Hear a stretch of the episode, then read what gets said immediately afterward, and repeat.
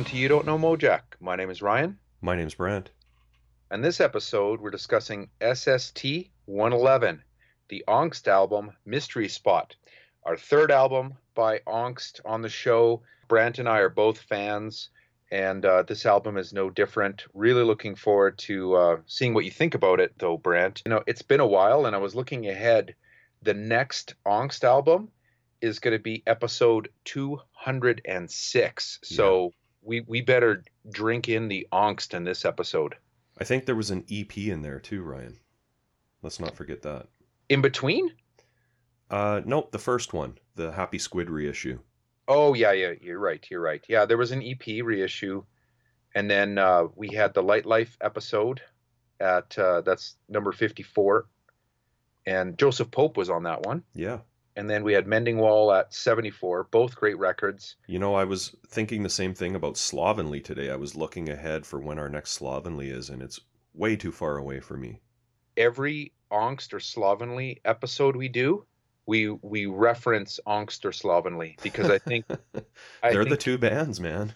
Yeah, you and I, I think, group them together with good reason as these groups that put out some just some killer records that are criminally underappreciated, Yeah. and um, hoping to hip some folks to these cool records.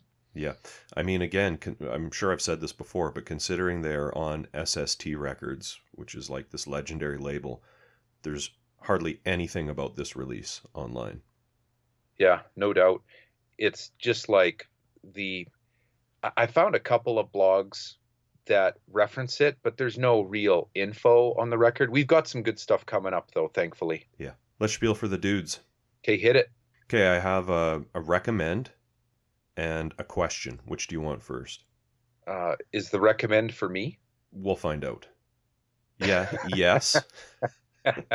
Let's do the recommend. Okay. So, Ryan, in the early 90s, I was a punk rock skater, but I- also a skid too, like grew up on metal, right? And uh but listening to all kinds of stuff, the Pistols, Sex Pistols, Black Flag, Dead Kennedys, Descendents, No Means No. Still a bunch of metal stuff that I liked before I got into punk rock, like Slayer, Anthrax, Megadeth all the way up to suicidal tendencies, DRI, Jane's Addiction, Faith No More, classic rock like ACDC, Alice Cooper, Jimi Hendrix, on and on and on.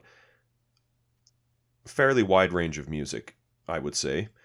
And my buddy started buying all this death metal and grindcore. He got really into it. This is, you know, kind of the heyday of of that kind of stuff. Some of it I liked and I still listen to today. Some of it I loved like Napalm Death, Bolt Thrower, Carcass, Entombed, Morbid Angel. Some of it, not so much. We just thought it was funny at the time, like Cannibal Corpse and Deicide. Much of it was on this label called Earache Records, which is kind of like the SST of extreme metal. Yep. I know And it. yeah, so we bought a lot of stuff just because it was on Earache. And one of the things we got was this album Condemned by this band Confessor. And when we heard it, honestly, we were like, what the fuck is this shit? And we I don't think we ever listened to it again. And I've read a few things about this band where people had a similar experience. They bought it because it was in, on Earache and they didn't like it. Now, uh, a while back, I bought this. I think I've referenced this on the podcast before. It's this Decibel Magazine special edition, the top 100 doom metal albums of all time. And there's Yeah, this is this is at least the twelfth time you've mentioned this one. At okay, least the twelfth. Okay. Well, Confessor is in here. Okay. Okay. Now I'm going to read you a few things about it. Arguably, the most fitting description of this strange and singular record is calculator doom. Most fan, fans tend to focus on the mathletic components of 1991's Condemned. That is, the mindfuck time signatures and Steve Shelton's jaw drop drumming. But there's a, also a pronounced trouble style doom vibe on this debut effort. Thanks to this North Carolina band's dashiki wearing vocalist Scott Jeffries. And it just goes on from there. it, it ends by saying, "Were it released today, Condemned would still sound ahead of its time." So I I don't consider this a doom metal album, but I guess it has doomy elements. But I know Ryan that you like the Melvins, right? Yes, very much so. You like prog rock, right? Indeed, I do. What about math rock? Very much so as well. Yes. Okay, what about the band Helmet? Yes. okay. What keep about going. Cedric Bixler's vocals in At the Drive-In and Mars Volta?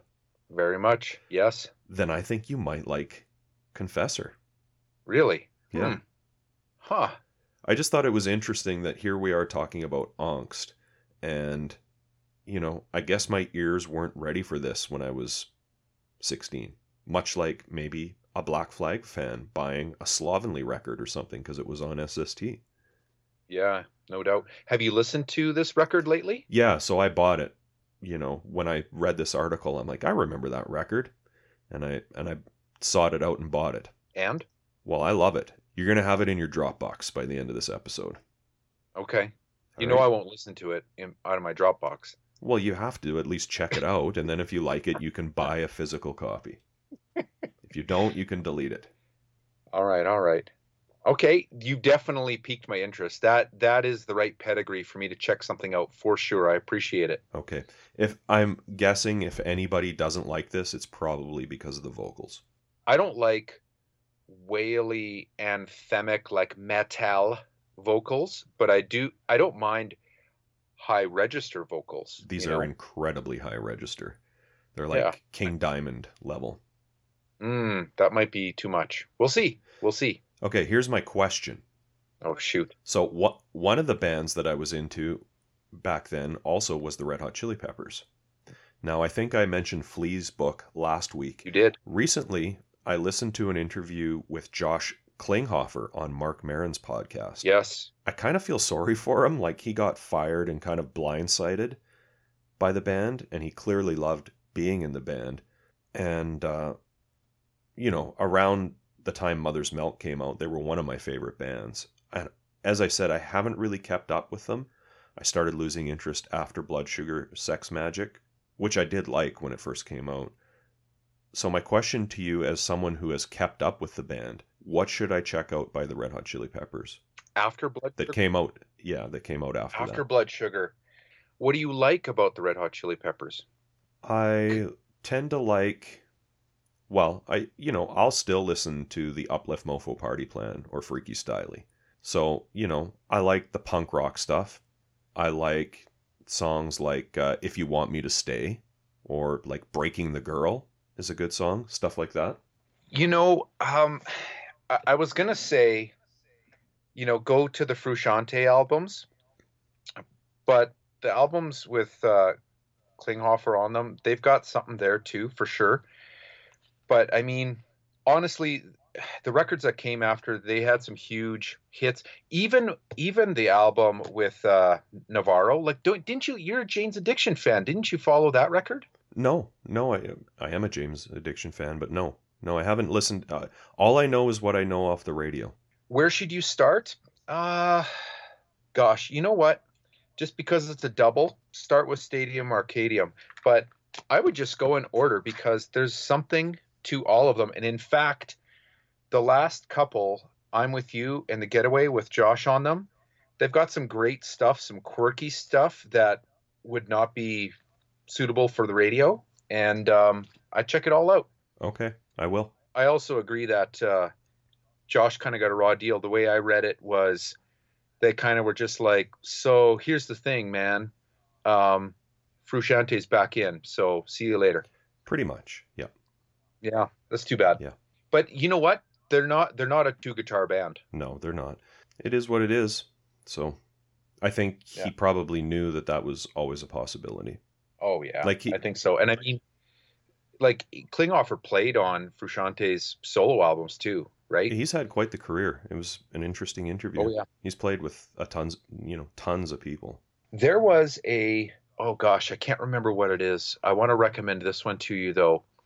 There is a a double LP. It was, I think it was vinyl only of a B sides collection uh, that the Chili's put out like three albums ago. Hang on a sec. I think he talks about that in the interview. There's some new stuff on it, though, I think. Because Maron, Maron asks him how many albums he did with the Chili Peppers, and he says he says two and a half. Yeah, um, I don't think this is what he's talking about. There's a, a collection called I'm Beside You, and it came out uh, at the same time as the I'm With You, and it's a collection of B-sides and weird stuff. There's like there's some cool stuff on there too. I would say, um, but it's vinyl only. You can probably get it on your streaming service or whatever, though. Probably. Yeah, check it out. I will. I'll report back. Please. I I, I feel like I've got a confessor report to come as well. Yeah, you do. uh, I I will say though, my spiel is uh, right up the alley of all of those bands. I think that you mentioned. I, I wonder if you saw this uh, latest Amoeba "What's in My Bag" episode that's out there. I usually watch all of them. Who is it again? So a couple episodes ago, we posted, or maybe it was just on one of our Mojack websites. He posted the Kim Gordon one. Right. Yeah. The the last one that's up that I thought you would love is Gwar. Oh, really? I missed that. Yeah. And it's it's uh, with Beefcake the Mighty and Pustulus Maximus. Okay. And when I was uh, like, I watched it and they're going through all of their various selections, and I'm like, oh man, I can totally tell why Brant loves Gwar. Everything. Uh, now they have great selections. Like they they picked out um, the Dicks album, these people, and gave a a, a shout out to Sister Double Happiness. Um, some movies, um, some like horror and slasher and blood and guts movies that I know you would be a fan of. They also um, uh, mentioned The Cure, uh, being fans of The Cure as well. I don't know how. Are you a fan of The Cure at all? Not so much The Cure. I like some goth rock stuff, but not Okay. really The Cure so much. Yeah, I I've kept up with them pretty good, and I I like kind of all eras of the Cure, and even the Gwar dudes were into the Cure. That was the one where I was like, eh, I bet your Brant likes or owns all of this except maybe that Cure record, but that I want you to watch, and uh, I want you to take notes while you watch it, and and then you don't have to report back on the show, but I do want to find out if I'm right that like everything was like exactly you. Because Okay. it was it was like it, it it was just amazing because every selection after selection I'm like oh yeah Brant Brant Brant Brant so anyway there's my recommend for you I guess Right on. Thanks. is it uh is it time to head to the mystery spot Let's do it. History lesson, part one. All right, we mentioned a couple of our prior episodes where we had Angst on the show. Uh, we've already kind of given away how big of fans we are um, for kind of the same reason, Brant and I. Uh, we also mentioned that there's like nothing out there on this record, which is a shame because it is a great record. Yeah. Uh, on this record, we've got Joseph Pope on bass and vocals, his brother John E. Risk on guitar and vocals, and this is the last album that Michael Hersey played on for drums. Yeah. And and as we said, it's uh, it's a long time until we see Angst again. Episode two oh six. Hmm. So we got a ways to go. Hey, so I have a few things here, Ryan. One of our listeners, Ken De La Cruz, sent in uh, this copy of a zine called Ink Disease. Have you heard of that? No. There's quite a few issues of it. I'm not sure where it came out of, but it, it was in the 80s. This is the Winter 88 edition. It's number 13. And there's an interview with Angst in it. Oh no way. Now, unfortunately, for most of the interview, they're just goofing around and like giving stupid answers to the questions. Right. Uh, but I did p- pull out a few things. So here's what Joseph says about the new album when they ask ask him about it. We're working with Vitus Matare. He used to play in The Last. He's a real nice guy, and he tends to have a good ear for things. And he has his own studio, which helps.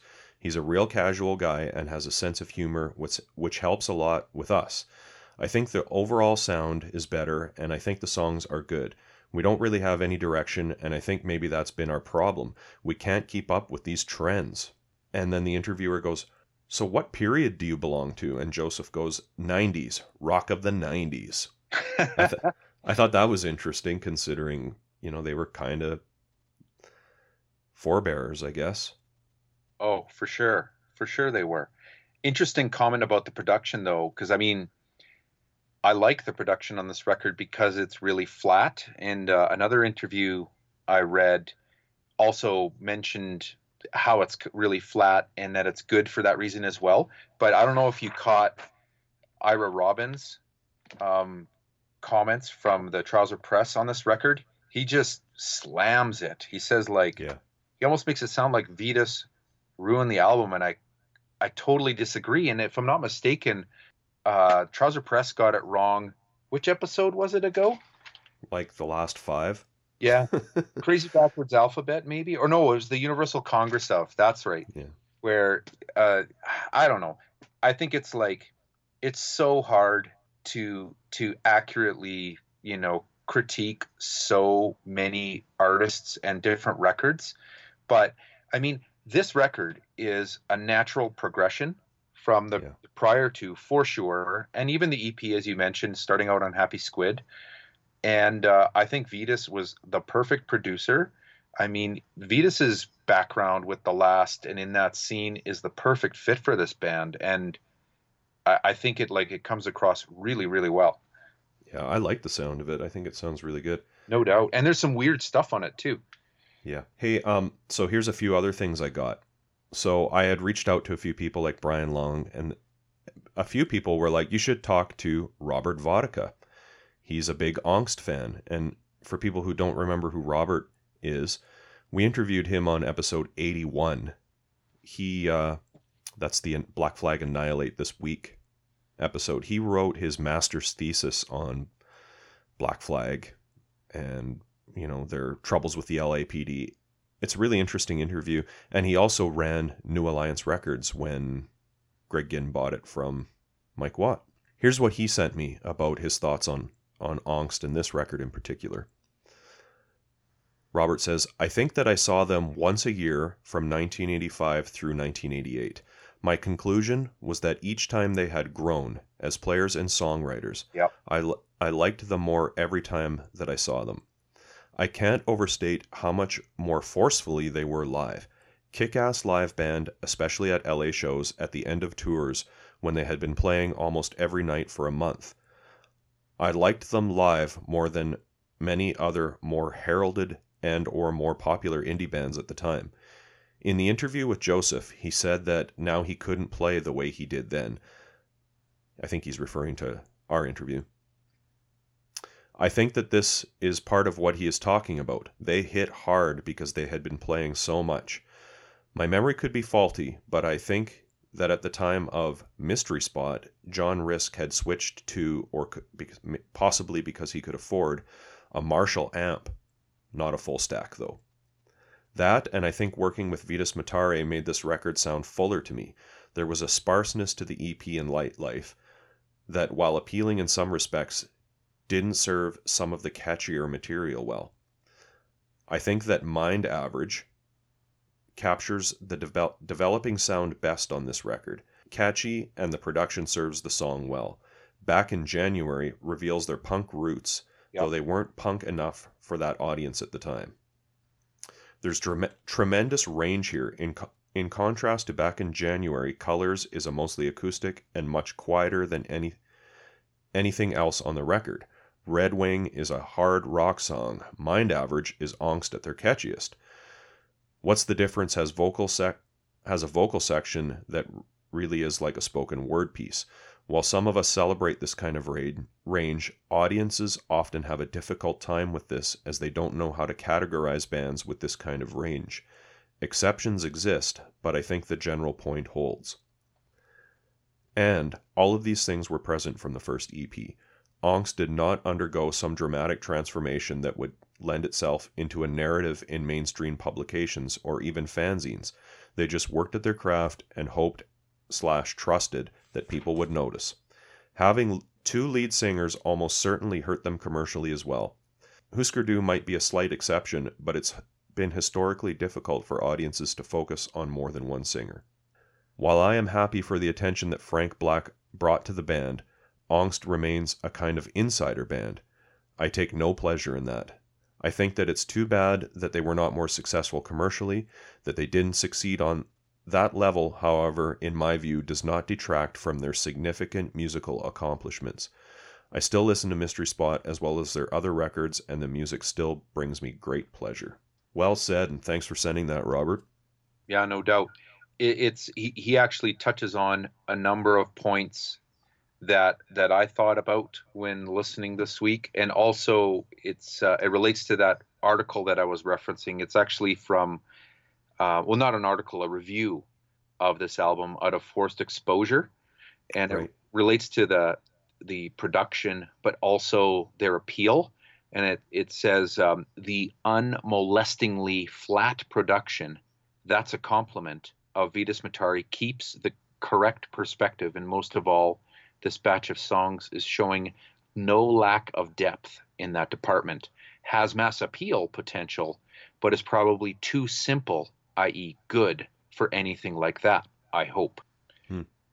Now, I guess that guy's, that reviewer is saying, you know, I hope they stay a secret, but I think us and uh, Vodka are saying it's too bad that they were too much of a secret. Yeah, for sure. Hey, I got some things from Joseph Pope, too that we should get into the history lesson part one here. Let's see. Mystery Spot was quite, quite the departure for us as far as approach and process. All the past records had been done very quickly, a matter of a couple of days or a few hours in the case of the debut 12 inch.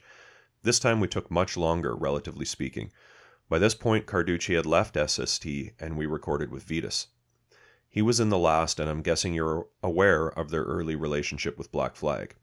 He also had recorded and produced all the Urinals 45s, and as you know, we did that first 12 inch on Happy Squid.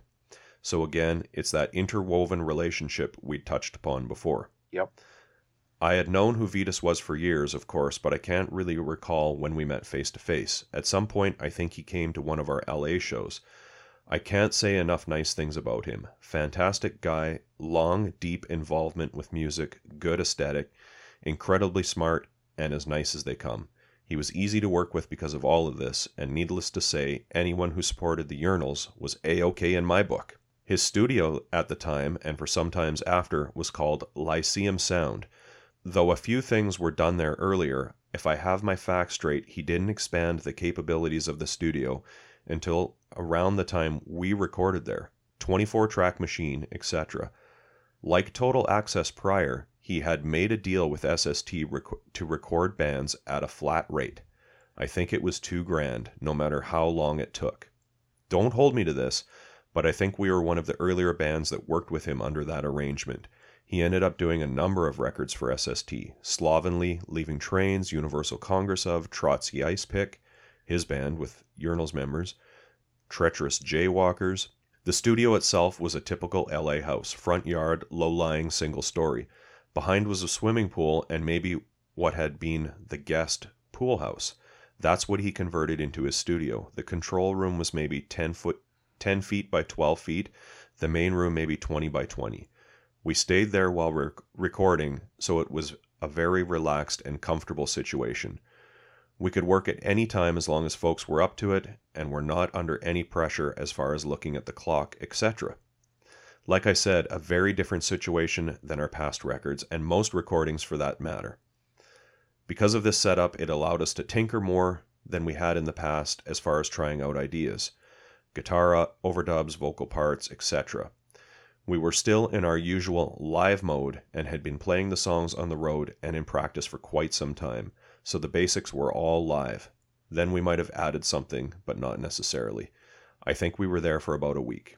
Those comments about Vitus are consistent with uh, when I was chatting up Kevin Barrett and John Talley-Jones when the Urinals were in town here last time, and and they're like, "Oh man, Vitus, you know, you guys got to talk to Vitus, and uh, such a great producer, great uh, bandmate." Um, it's all all consistent with what Joseph is saying. Okay, here's some more. Vitus was active, actively involved and had ideas, and even came up with and sang a backing vocal on I Remember.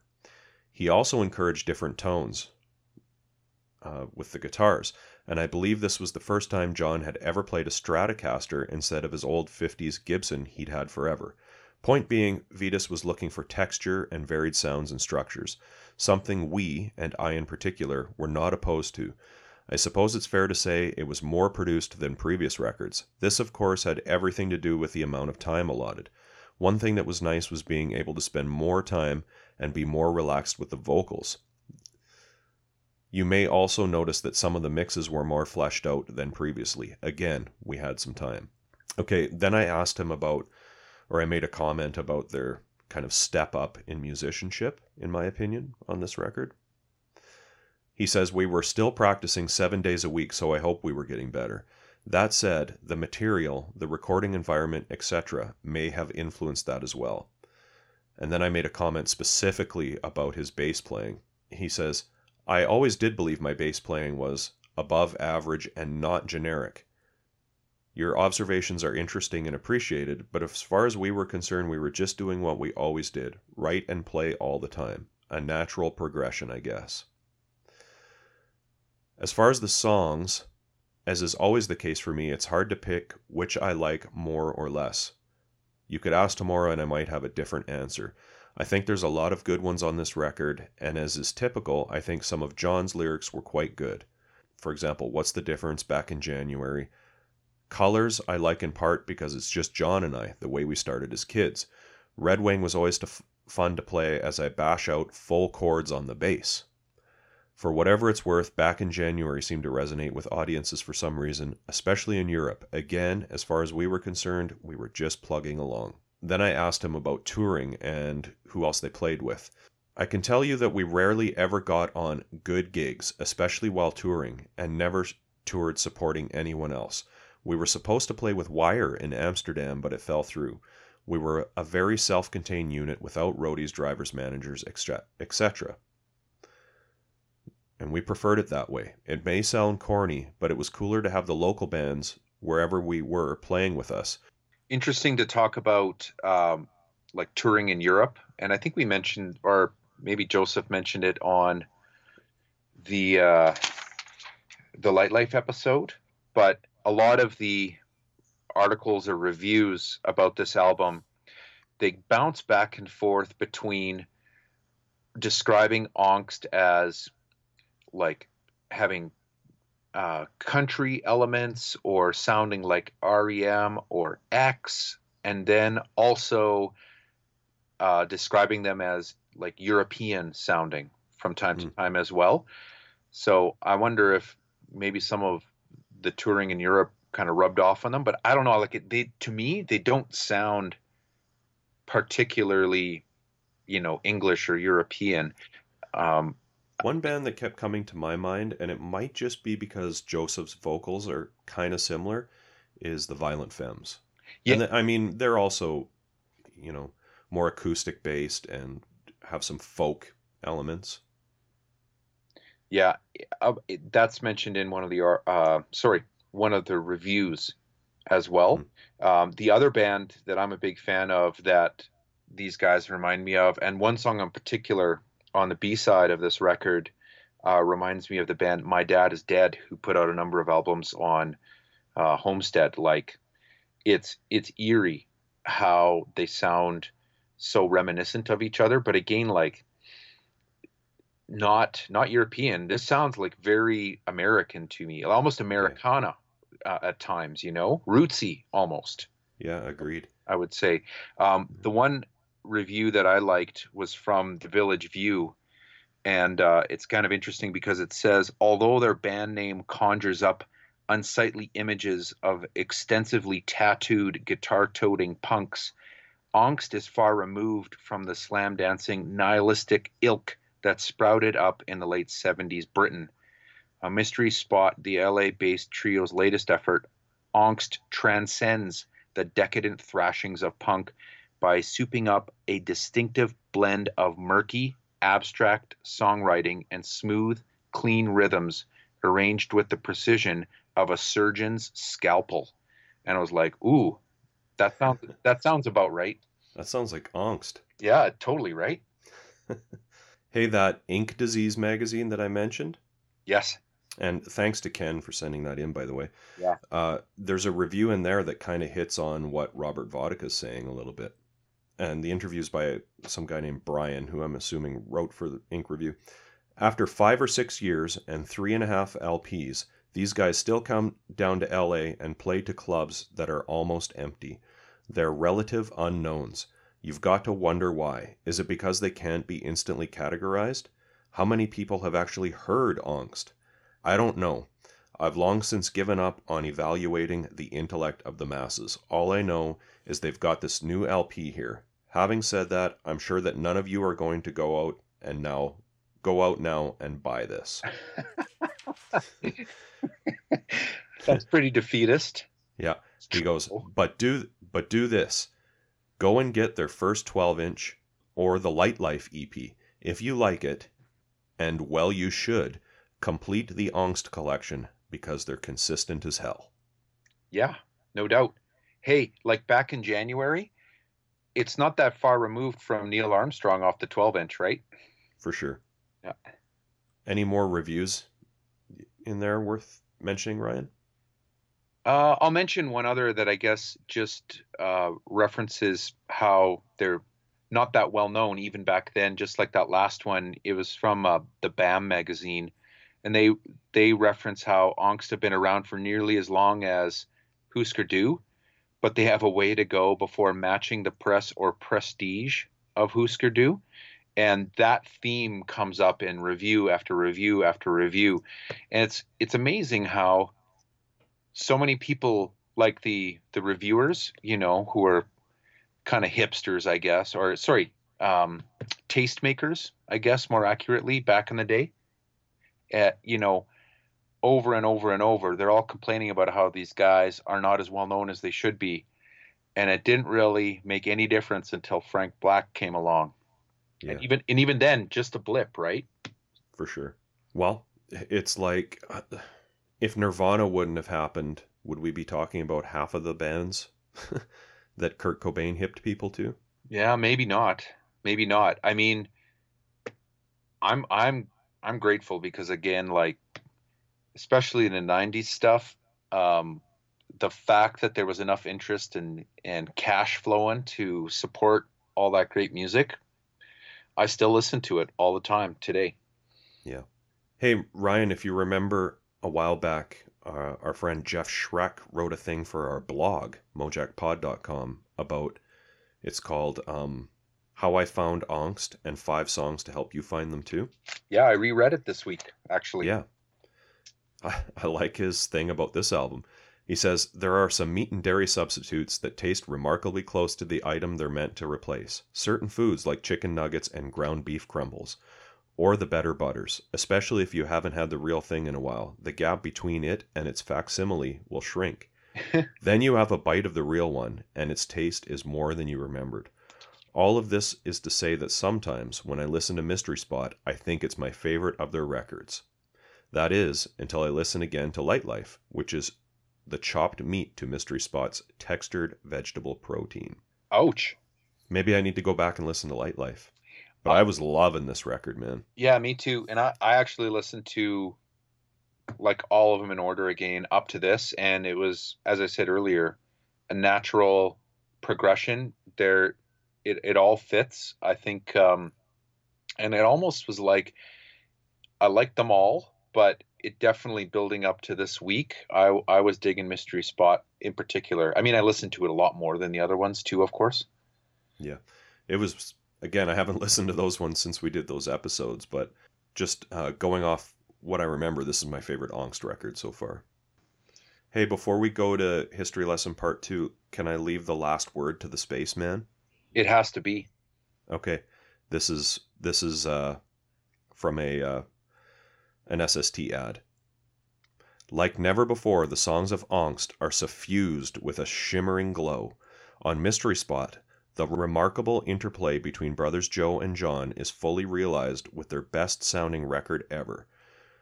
With a bow to country and folk, Angst take off on a hell bent for leather electric train ride on Outside My Window, Colors of the Day, Mind Average, and nine more songs. So I hate to ask, like Hellbent for Leather has got to be the name of a metal song, right? That's a Judas Priest song, yeah. Yeah, yeah. Of Yeah. course it is. Anyways, You want to talk about the tracks? yeah, let's do that. History lesson, part two. So the first track is Outside My Window, and in all the reviews that I read, everyone really focuses on this as like one of the hits. And Hmm. it is it is a great opener. Yeah. I wrote down who I think is on vocals on all of these songs. Again? Again, yeah. Oh my god. But I think I got it right because on this Robert Vodka thing, he mentions mind average is Joseph and back in January is John. So I went off of that. Yeah. Okay. So so this would be Joseph Pope on vocals. And all of these songs by the way are credited to Pope Risk. yeah, Yeah. Yeah. it's a great opener. Yeah. You know, and and uh I mean it's a mid-tempo uh, a mid-tempo track and I mean it's it's kind of hard to say this or or weird to say this, but it sounds like it sounds like an angst song, you know? Yeah. Like a stereotypical angst song almost. Um but it's just a killer opener. Yeah. and and followed up by back in January, which we've already mentioned a couple of times, which is like an a double time song, also fits well. A great second track. Yeah, it's got John on vocals. This one I really liked. I love how it starts with John just singing the title, Yeah, you know, a cappella, and then it keeps repeating it behind this awesome snare roll. Snare roll. Great playing by the band. Um, and I, I love how it ends with back in January.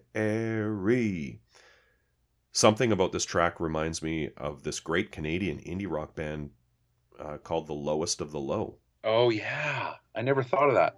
Yeah. I was thinking I was thinking cowpunk almost. Yeah, for sure.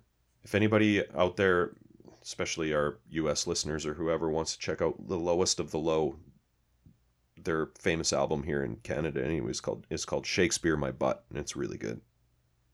And it totally sounds like this. The next song is a, a slower mid tempo tune. It's mine. Yeah, we've got John on lead vocals and Joseph on backing vocals. This is the track Jeff Schreck singled out as his favorite. Yeah, it's the it's the A side of the promo single as well that SST put out. Yeah. It's a really killer track. The brothers harmonize really well together on this one. It to me it sounds almost like something Firehose could have done. Oh yeah, there's there's a lot of references. I, I mean, I'll just test this with you. You're more of a puppets fan than I am, but like I sensed some meat puppets as well, but definitely some Firehose um, all throughout this. Yeah, for sure. Does that single have any dead wax? No, no, no, no, it doesn't. It just uh, because there's not on the LP either.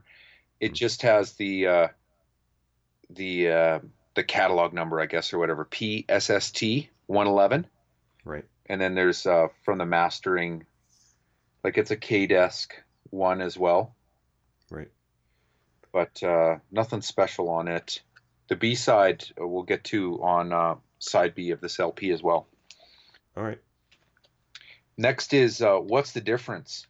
Uh, a nice slow tune. Yeah, that's this one's got John on vocals. Kind of sounds like Dylan a little bit while he's doing the the speaking parts. I I have uh, uh, for a track on the B side of this album Dylan esque vocals. Yeah. So yeah, I had the same thing. There's a bit of that. Great lyrics. Waved good luck to the sailors with a knowing smile and a tear in her eye. Carries me away on little white lines to another freeway freeway sunrise. Kind of like Robert was saying, it's kind of like spoken word poetry almost. Yeah.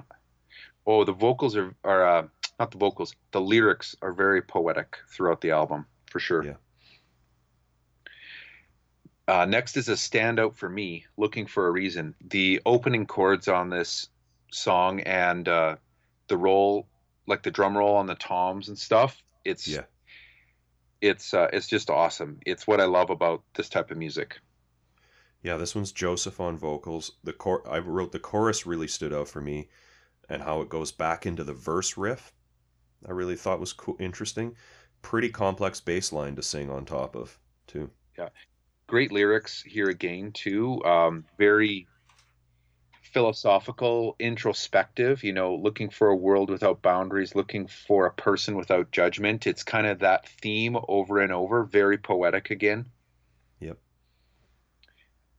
Uh, and then the A side closes off with the song Colors, which has got some, it's kind of a sleepy, country, twangy song with some interesting wordplay as well. Yeah, this is there's no drums on this. It's like acoustic guitar with bass. John on vocals kind of reminds me of like jo- something John Prine would do. And an interesting thing about this, if you look on the back of the LP, it's called Colors, but if you lis- look at the LP label, it's called Colors of the Day. hmm All right, uh, we flip it over to the B side, and it starts off with the track Mind Average, which is the B side on the promo single as well. Another standout for me. This is a great, great opener for the B side, and we should mention too. I, I mean, I believe this only came out on LP and cassette. That's right. Yeah. Yeah, wild man. Like, why not on CD at least back then? Yeah. This is Joseph on vocals. Um, it's it uses that classic move that I really like of putting acoustic guitar underneath an electric guitar. Like the Who and Firehose. That's right. Yeah. And the Stones. That's it. It this one is probably like one of my top three off of this album for sure too. I just I I loved it as an opener in the same way that I like Outside My Window. Then it goes to um, another cool tune, One Life out of Nine. Yeah, again, this one's just called One Life on the LP label. This one reminded me of our pal Graham's old band, Huevos Rancheros, a little bit. It's got yeah. that twangy sound to it.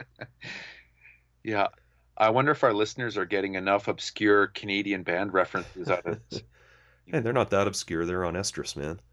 I suppose. For a minute, Uh, this one's got John on vocals.